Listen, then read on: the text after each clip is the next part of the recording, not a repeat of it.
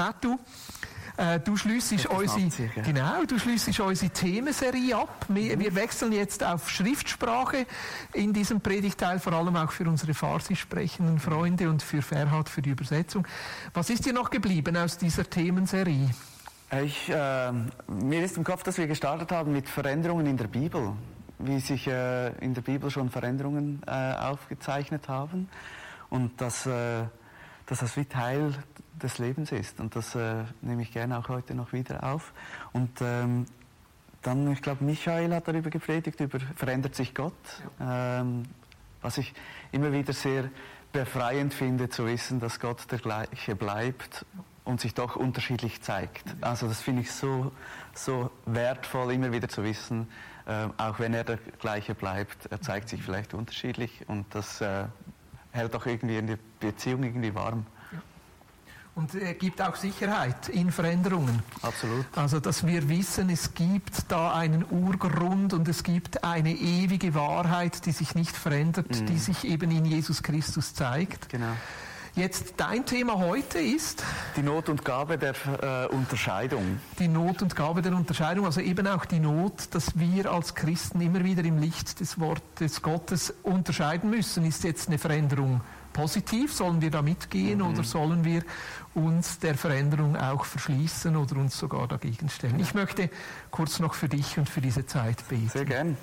Jesus, danke, dass du einfach uns führst und leitest und dass ähm, es richtig ist, dass wir Veränderungen auch mitgehen und manchmal es auch richtig ist, uns Veränderungen zu verweigern. Und du bist selber der, der sich nicht verändert und uns trotzdem einlädt, uns zu verändern, dass wir dir ähnlicher werden, dass wir dein Leben tragen und dass wir vor allem auch in deiner Kraft das Leben hinaustragen, damit sich diese Welt so verändert, dass sie dir immer wieder ähnlicher wird und dein Reich in unserer Mitte anbricht. Und Jesus, ich bete, dass du uns hilfst, einfach gut zu unterscheiden, wo Veränderungen dran sind und wo Veränderungen nicht dran sind. Und dass du uns hilfst, auch als Gemeinde immer wieder vor dir zu sein und zu hören, was du Geist Gottes uns als Gemeinde sagst. In deinem Namen, Jesus.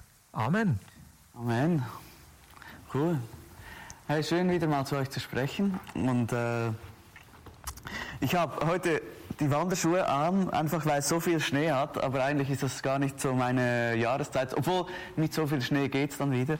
Ähm, aber eigentlich mag ich viel mehr den Sommer und ganz besonders mag ich am Sommer, äh, wenn wir uns, äh, wenn man sich so bei der Aare beim Steintisch trifft, also wenn man mit dem Fahrrad zum Steintisch herunterfährt, mit dem Seesack mit dabei und dann äh, mit dem äh, zu Fuß die Aare hinauf äh, gehen kann und, mit, und dann oben bei der Brücke äh, den Sprung in das kalte Nass wagen kann und sich dann so die Aare runtertreiben lassen kann. Oh, ich liebe das. Dann so äh, in das Wasser zu liegen, den Himmel anzuschauen, die Wolke, äh, Tiere und andere Dinge in den Wolken zu äh, erkennen und auch äh, so die Blätter vorbeiziehen zu lassen und äh, zwischendurch dann auch die Mitschwimmer anzuspritzen und einfach sich mal treiben lassen. Ich, ich mag das, einfach so hineinziehen lassen, einfach mal treiben lassen und dabei einfach auch die Welt zu vergessen. Diese Erfrischung tut so gut. Und trotzdem, irgendwann kommt dann der Ausgang, den man nicht verpassen äh, möchte, sonst äh, wird es dann ungemütlich beim Kraftwerk. Ähm, und dann kommt immer wieder die Frage, gehe ich jetzt noch einmal? Äh, lasse ich, äh, wandere ich noch einmal da äh, bis zur Brücke hoch, springe ich noch einmal rein, einfach weil es so gut tut, sich da treiben zu lassen.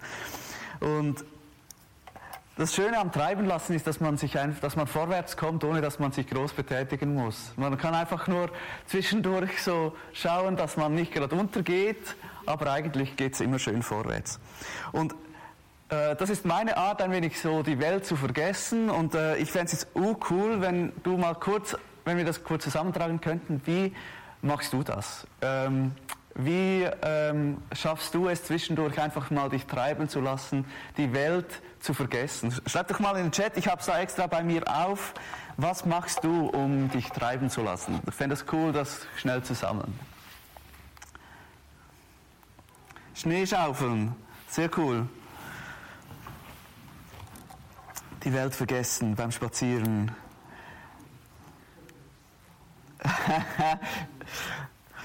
Vielleicht kommt dann, nächsten Sommer komme ich sicher irgendwann äh, mit euch dann noch einmal in die Aare. Biken im Wald, um die Welt zu vergessen, sich treiben zu lassen. Gibt es sonst noch was, was dir gerade durch den Kopf geht, wo du dich treiben lässt? Vielleicht ist es einfach YouTube, streamen, Musik machen, Hängematte, in der Hängematte schaukeln. Wir haben auch eine auf dem Balkon. Ein Buch lesen.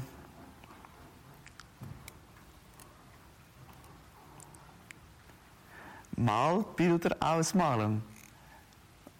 Sind das Erwachsene, die da mitschreiben oder Kinder? Als Erwachsene fände ich das cool. Gleich in der Limmat oder Reus. Puzzles machen, Hammer. Velofahrt ins Blaue, Vögel beobachten. Garten, Im Garten was, was beobachten, bestaunen, je nach Jahreszeit. Oh, Sam, ich komme bald wieder mal zu dir Whisky trinken, in den See hinausschwimmen, Cappuccino trinken. Lies mir, hey, Hammer, da kommt schon ganz viel. Mega cool. Ähm, ich glaube, es ist wirklich auch gut, wenn man so eine, eine, Art hat, wie man so sich einfach mal treiben lassen kann.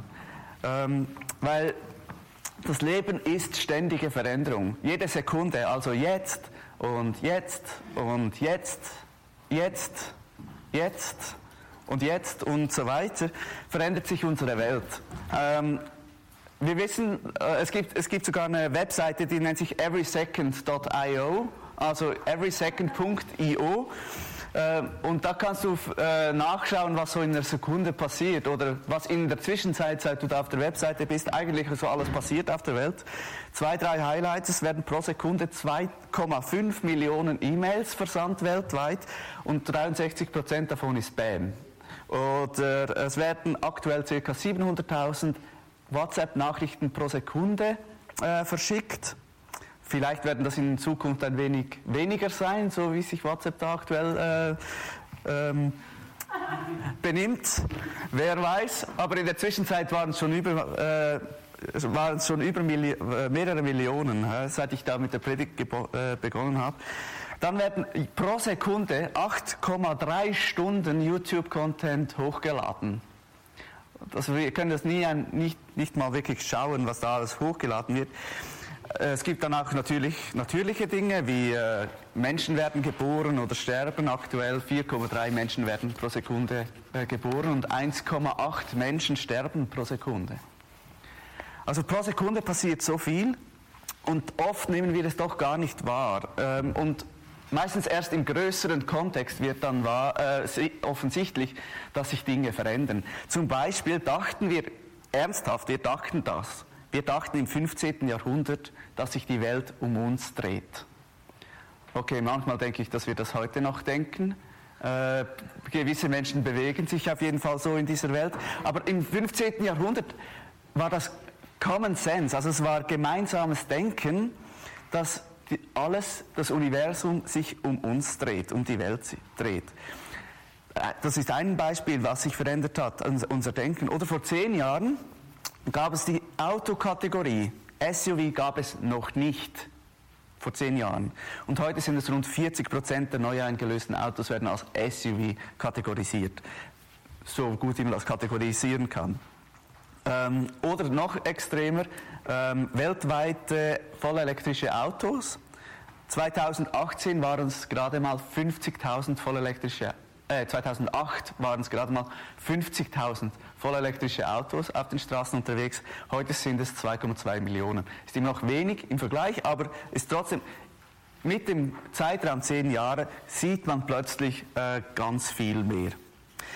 Es gibt aber auch Veränderungen, die bleiben für uns eigentlich unsichtbar und äh, Psychologen nennen das die Veränderungsblindheit. Ähm, wer sich dafür interessiert, kann das mal auf Google eingeben, Veränderungsblindheit und kommt auf äh, ein Video von ähm, Galileo, glaube ich. Die zeigen das sehr schön. einfach kurz zusammengefasst, heißt einfach, dass wir, wenn wir abgelenkt sind, äh, dass wir gewisse Veränderungen aus, unserer Umfeld, aus, aus unserem Umfeld gar nicht wahrnehmen, äh, weil wir das Umfeld gar nicht so genau in uns äh, abbilden, sondern dass wir viel, wir haben gar nicht so ein klares Bild, wie unser Umfeld ist. Und ähm, da vielleicht ein kleiner Beziehungstipp am Rande. Manchmal ist es besser zu sagen, wie man die Welt sieht, anstatt wie die Welt ist. Ähm, einfach, weil es hilft, ähm, weil das Gegenüber das vielleicht anders sieht oder vielleicht eine andere Wahrnehmung hat, wie sich das ändert. Meine Frau und ich sagen oft, äh, ich habe das so und so wahrgenommen und äh, sie äh, oder Debbie sagt dann, ja, du hast die Welt mal wieder anders wahrgenommen als ich. Ähm, und manchmal hilft das wirklich, dass das auch äh, dann nicht ähm, äh, in einen Konflikt führt, sondern dass wir uns da mit unserer Wahrnehmung stehen lassen können. Worauf ich hinaus möchte, wir sind mittendrin in dieser Veränderung. Also wir können, äh, wir sind Teil von Veränderung und ähm, zum, das ganz extrem zu illustrieren, ist es vor allem auch Veränderung, die uns am Leben hält. Mein Herz ist ein Muskel, der sich äh, der schlägt, das ist eine Muskelkontraktion und das ist eine Veränderung des Muskels. Und diese Veränderung des Muskels macht, dass ich überhaupt leben kann. Also ohne Veränderung sind wir tot. Und das ist einfach schon mal krass.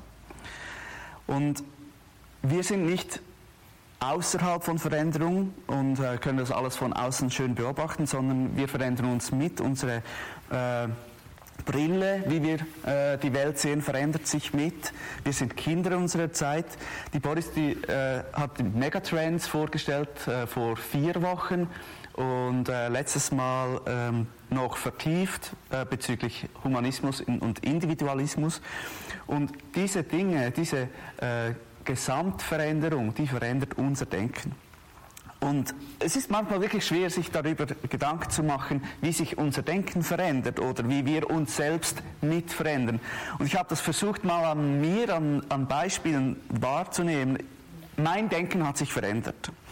Und zwar ähm, war ich schon immer recht engagiert, ich habe äh, mich für Fortschritt eingesetzt und habe erst mit dem Eintritt in die Politik, in die aktive äh, Kommunalpolitik, ist mir etwas aufgefallen. Und zwar ist mir aufgefallen, dass ähm, jede Brücke, die gebaut wurde, musste mal gebaut werden. Also all die Infrastrukturbauten, die wir heute als natürlich, als gegeben wahrnehmen, auch die äh, Kettenbrücke, die jetzt aktuell saniert wird, ähm, wir nehmen es als, nach wenigen Jahren ist es so normal, dass es schon immer da eine Brücke hatte.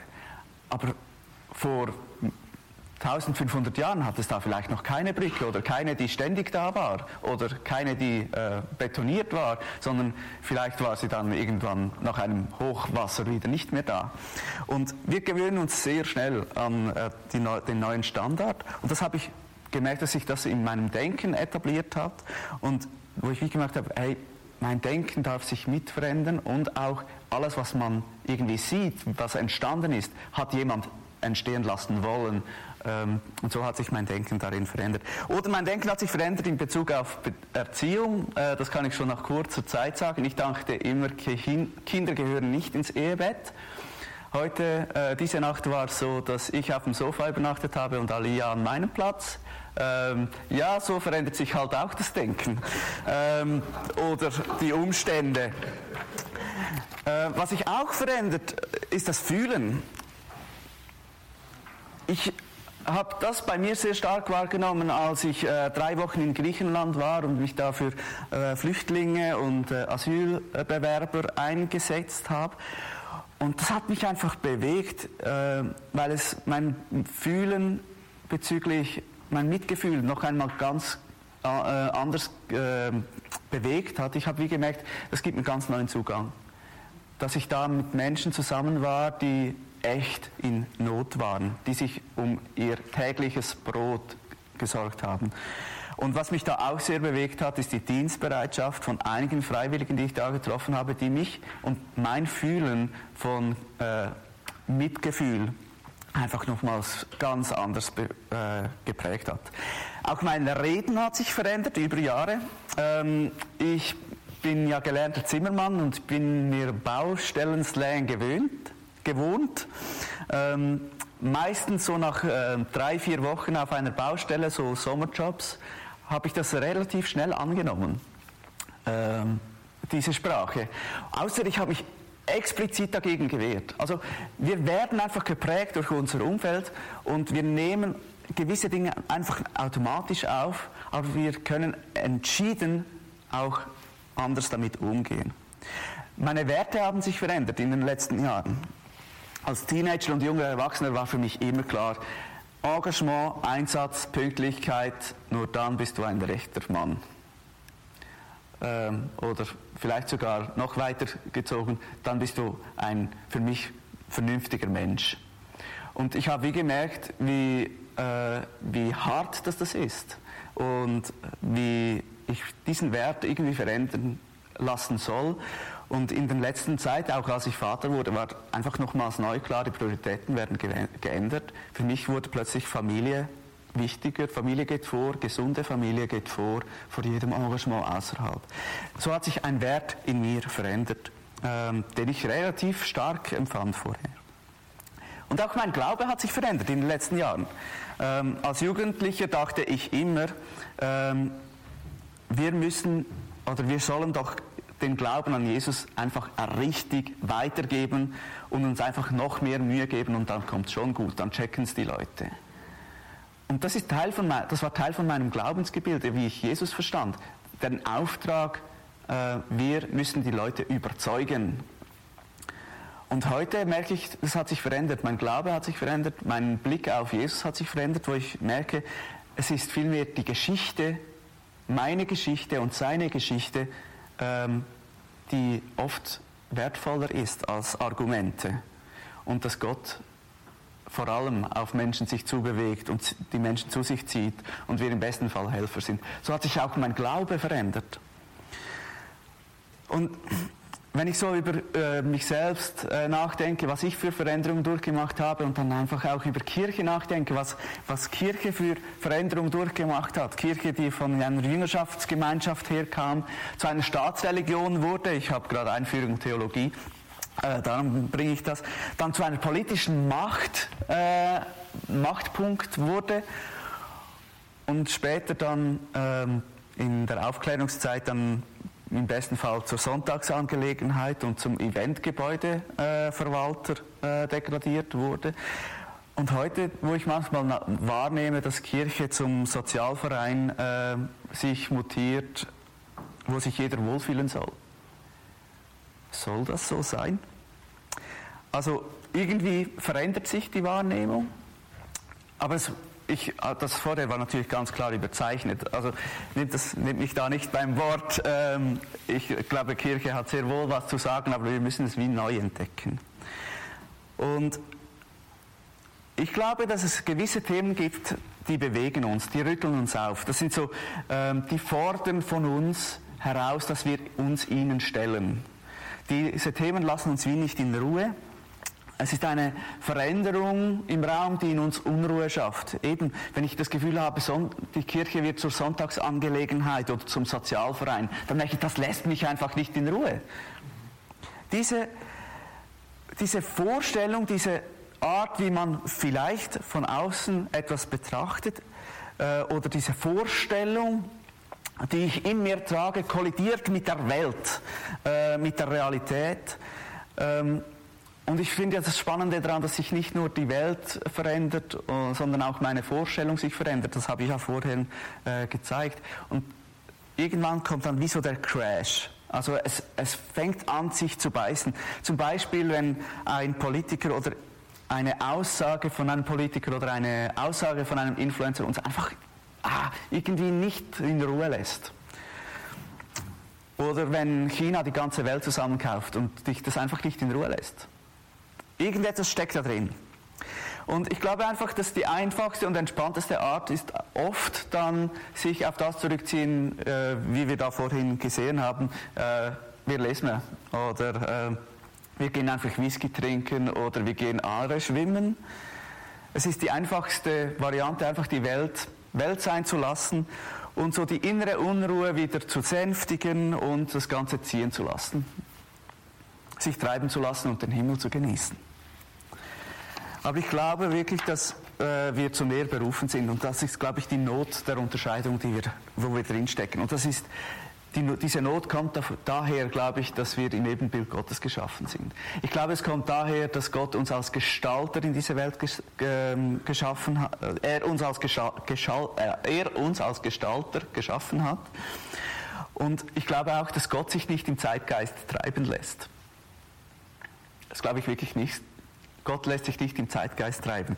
Ähm, und er lässt uns wirklich ein, mitzugestalten. Und ich glaube, das ist auch der Grund, wieso dass wir Ressourcen haben, wieso dass wir äh, Leben, Zeit, Geld, IQ, Sozialkompetenz besitzen. Das ist der Grund, dass wir eben nicht nur passiv sind und es nicht nur an uns vorbeiziehen lassen. Ich glaube, das ist die Not, äh, wo wir drinstecken. Dass wir, wir sind gefordert, äh, uns diesen Veränderungen auch zu stellen.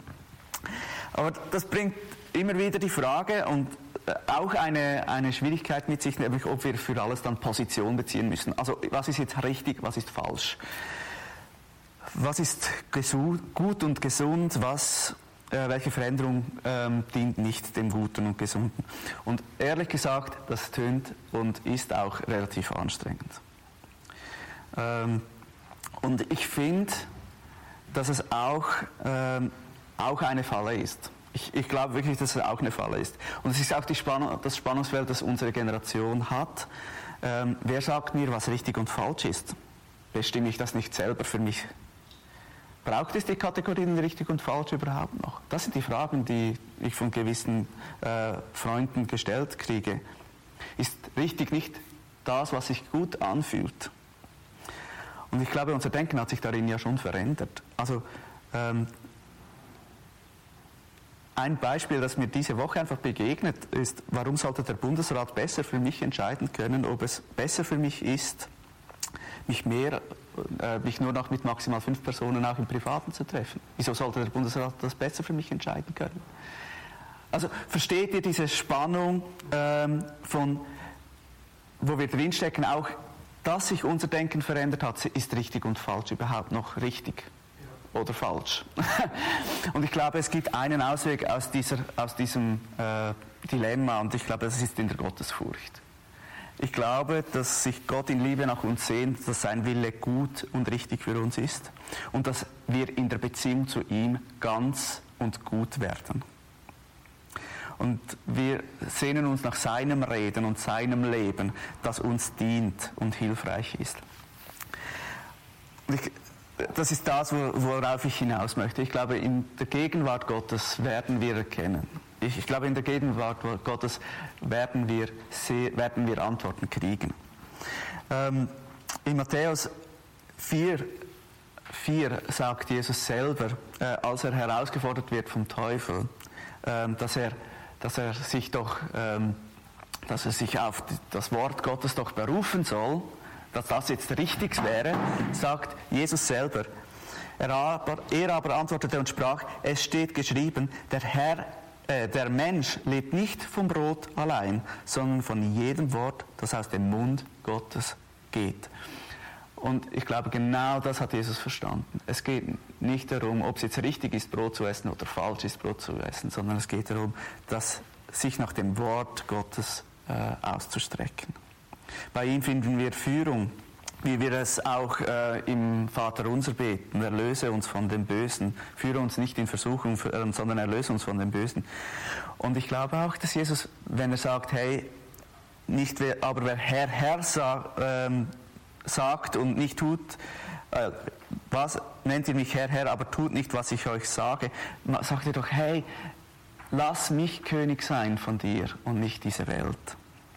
Und Johannes geht noch einmal, legt noch einmal einen drauf, sagt, liebt nicht diese Welt, sondern hängt euer Herz an das, äh, sondern hängt euer Herz nicht an das, sondern hängt euer Herz an Jesus, so frei übersetzt.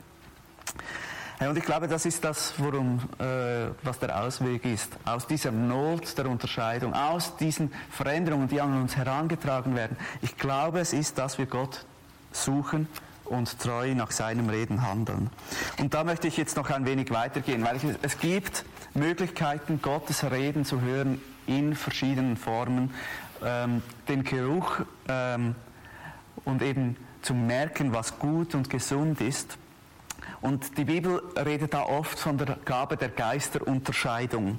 Äh, Römer 12, 2 12.2 heißt es, richtet euch nicht länger nach den Maßstäben dieser Welt, sondern lernt in neuer Weise zu denken, damit ihr verändert werdet und beurteilen könnt, ob etwas Gottes Wille ist, ob es gut ist oder Gott Freude daran hat und ob es vollkommen ist. Oder im Hebräer 5 heißt es, durch den Gebrauch geübte Sinne haben Gutes und Böses zu unterscheiden. Das ist Hebräer 5,14, der letzte Teil wo, wo Paulus oder der Hebräer-Schreiber uns aufruft, ähm, unsere Sinne zu nutzen und eben das Gute und das äh, Böse zu unterscheiden. Und das geht auch zurück auf Ignatius von Loya, der ähm, den Jesuitenorden äh, gegründet hat. Das ist eine katholische Erneuerungsbewegung in der Reformationszeit, wo er einfach sagt, hey, äh, ich setze voraus, dass es dreierlei Gedanken gibt in mir solche, die mein eigen sind und allein meiner Freiheit und meinem Willen entspringen, während die beiden anderen von außen kommen, der eine vom guten und der andere vom bösen Geist. Also das ist eine Tradition schon äh, aus der Bibel und aus der Geschichte der äh, Kirche, die Gabe der Geisterunterscheidung. Und eigentlich ist die Frage ganz einfach, die dahinter steckt. Was ist die Kraft oder der Motor hinter einem, äh, hinter einer Veränderung, hinter einem Geist, hinter einer, hinter einer Sache? Ähm, ist es rein menschlich, wie jetzt Ignatius von Loya äh, sagt, ist es göttlich oder ist es der Gegner, ist es das Böse? Und es gibt ähm, auch Vertreter unserer Zeit, die sagen einfach, hey, es kann auch ähm, keine scharfe, es muss vielleicht gar nicht eine scharfe Linie sein. Also es muss vielleicht nicht nur menschlich, nicht nur göttlich, nicht nur böse sein, sondern an gewissen Teilen vermischen sich die Dinge. Also es ist genauso äh, menschlich und göttlich, es ist genauso menschlich und äh, teilböse.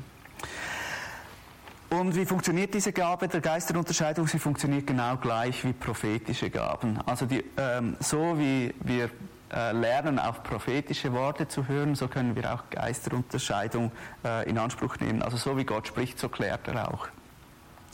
Also wir können anhand der Bibel ähm, können wir sehen, wie sieht es aus, wie sieht eine gute und gesunde äh, Weltentwicklung aus. Und da orientiere ich mich voll an Jesus. Wie sieht es aus, wenn Jesus in eine neue Stadt kommt? Wie sieht es aus? Was passiert? Was verändert sich? Wie entwickelt sich diese Stadt? Genauso äh, riecht Reich Gottes und genauso möchten wir doch, dass sich unser Leben verändert und das Leben um uns herum verändert. Ich glaube auch, dass sich äh, dass genauso wie Menschen zu uns sprechen können und prophetische Worte haben können, dass sie auch Klärung bringen können in, in dieser Frage der Veränderung. Also machen wir es doch miteinander. Wir müssen nicht alleine äh, auf Gottes Stimme hören und äh, prüfen, ob diese Veränderung äh, gut und gesund ist oder ob sie uns äh, ins Ungesunde führt, sondern wir können das miteinander tun. Ähm, Gott spricht auch durch Umstände. Ähm, das beste Beispiel davon ist wahrscheinlich der sprechende Esel bei Bileam, ein prophetisches Wort. Also wenn dich ein Esel anspricht ähm, und du das Gefühl hast, das könnte eventuell was, äh, was für Geisterunterscheidung sein, hör hin, das könnte hilfreich sein.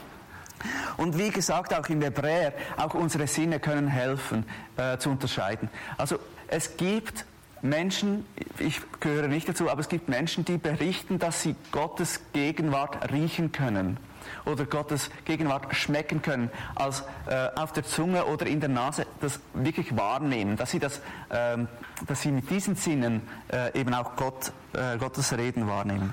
Und das sagt der Hebräer, ne, ähm, das sind geübte Sinne. Oder im Psalm 34, schmecket und sehet, wie freundlich der Herr ist. Also wir können unsere, See, äh, unsere, Wert, unsere Sinne einsetzen, um zu erkennen, ob etwas gut und gesund ist. Und ich glaube auch, dass Gott oft durch äh, den göttlichen Frieden durch, zu uns spricht, wenn wir Frieden in ihm empfinden. Ähm, irdischer Frieden ist manchmal trügerisch, weil es sich manchmal anfühlt, wenn es sich gut, gut, wenn es sich gut anfühlt, dann ist es dann von Gott. Aber vielleicht ist es nicht unbedingt, dass es sich gut anfühlt, sondern dass es sich richtig anfühlt. Auch wenn es äh, vielleicht im ersten Moment nicht äh, ein gutes Gefühl oder ein positives Gefühl auslöst. Das sind Arten, wie wir Gottes Stimme hören, aber auch Arten, wie wir äh, unterscheiden können. Und mir ist einfach wichtig zu sagen, dass ähm, Geistesgaben nicht für äh, den Solotrieb gegeben sind. Geistesgaben wie Prophetie und Geisterunterscheidung sind nicht für dich persönlich gedacht. Du wirst keine Gabe der Prophetie erhalten, wenn du, wenn du Prophetie nur für dich selbst erhalten möchtest, sondern Prophetie und Gabenunterscheidung, äh, Geisterunterscheidung ist immer gegeben für die Gemeinschaft, für das Miteinander und ähm, zur Ermutigung und zur, zur Auferbauung. Und was ich auch ergänzen möchte, ist, dass ähm, diese Gaben nicht an Menschen gebunden sind ähm, oder an Einzelne gebunden sind, so wie alle, äh, die Jesus nachfolgen, lernen können, auf seine Stimme zu hören und in seinem Weg zu gehen, glaube ich, sind alle befähigt, auch Unterscheidung äh, machen zu können. Andere sind aber, haben wie eine zusätzliche Begabung oder sind noch zusätzlich berufen, aber ich glaube, alle können das.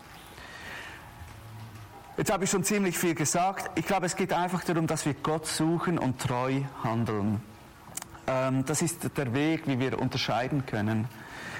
Und in Daniel gibt es ein, eine tolle Geschichte, äh, finde ich super toll, wie er genau das demonstriert. Also sie werden, Daniel ist in dem Moment geschrieben, oder Daniel beschreibt den Moment, wo das Volk Israel verschleppt wird nach Babylon. Und das ist eine große Veränderung. Es ist nämlich die Veränderung, dass sie nicht mehr dort Gott anbeten können, wo sie es gewohnt sind, nämlich im Tempel. Ähm, und doch bleiben sie, sie, sie passen sich dieser Veränderung an, aber sie bleiben treu. Also ähm, sie bleiben zum Beispiel treu in der Art, wie sie essen wollen. Und sie sagen, lass uns uns von Gemüse ernähren, anstatt sich an äh, unreinem Fleisch zu verunreinigen. Äh, Oder sie bleiben auch treu, dass sie eben diese Statue nicht anbeten ähm, und dann sogar in den Feuerofen geworfen werden. Und das Schöne daran ist, Gott zeigt nachher darauf auch seine Treue. Also sie suchen Gottes Gegenwart, sie suchen ihn, sie bleiben ihm treu und Gott beweist seine Treue wiederum. Und dann später wird beschrieben, wie König Darius an die Macht kommt und die Berater ihn dazu verführen, dass er alleine als, äh, dass nur noch der König da angebetet werden darf und niemand sonst. Und das ist wieder eine Veränderung, die sich durch dieses ganze Land hindurchzieht, dass Gott nicht mehr Gott sein soll, aber Daniel bleibt treu. Er sucht Gott im Gebet und wird sogar in flagranti erwischt und wird in die Löwengrube geworfen. Und wiederum beweist Gott seine Treue und Macht und seinen Sieg. Ähm, wir wissen, dass Daniel nicht zerfleischt wurde von diesen Löwen, sondern nachher alle die, die ihn verurteilen wollten. Ähm, Gott lässt sich nicht von dieser Veränderung treiben. Er ist nicht wie ein Fisch im Wasser, der sich einfach nur treiben lässt, sondern er sucht Gottes Gegenwart und bleibt treu. Also für uns, wenn sich die Welt verändert, die Welt wird nicht gewinnen. Gott wird gewinnen. Gott ist König und er hat es im Griff. Und er hat den Sieg sogar bereits schon errungen. Und ich glaube, es ist, unser, es ist der Ruf an uns, immer wieder Jesus treu zu sein. Jesus lädt uns ein in seine Veränderung und Teil seiner Veränderung dieser Welt zu, bleiben, zu werden und ihm zu folgen, nicht dem Zeitgeist, wie er es auch nicht gemacht hat. Er ist nicht schicksalbestimmt und wir lassen uns nicht treiben und manchmal ist es super anstrengend, aber weil wir es miteinander tun, funktioniert es eben ziemlich cool. Ähm, und damit einfach noch einmal, wir lassen uns nicht treiben, sondern wir schwimmen aktiv. Wir sind entschieden. Wir, äh, wir können auch mit dem Strom schwimmen oder sogar noch schneller. Ich mag das am besten, wenn ich dann noch schneller schwimme als der Rest. Ähm, oder wir müssen mal zwischendurch mal quer schwimmen, weil wir ans Land wollen. Oder vielleicht müssen wir uns wirklich mal dagegen stellen und äh, gegen den Fluss schwimmen. Aber ich will uns aufrufen, dass wir, nicht, dass wir uns nicht nur immer treiben lassen. Das, sind, das ist das, was ich für uns heute habe. Und ich hoffe, dass das hilft. Einfach auch in dieser Frage, diese Welt verändert sich, ich verändere mich. Was ist, was ist gut und gesund? Äh, lass uns Gott suchen und treu zu ihm bleiben.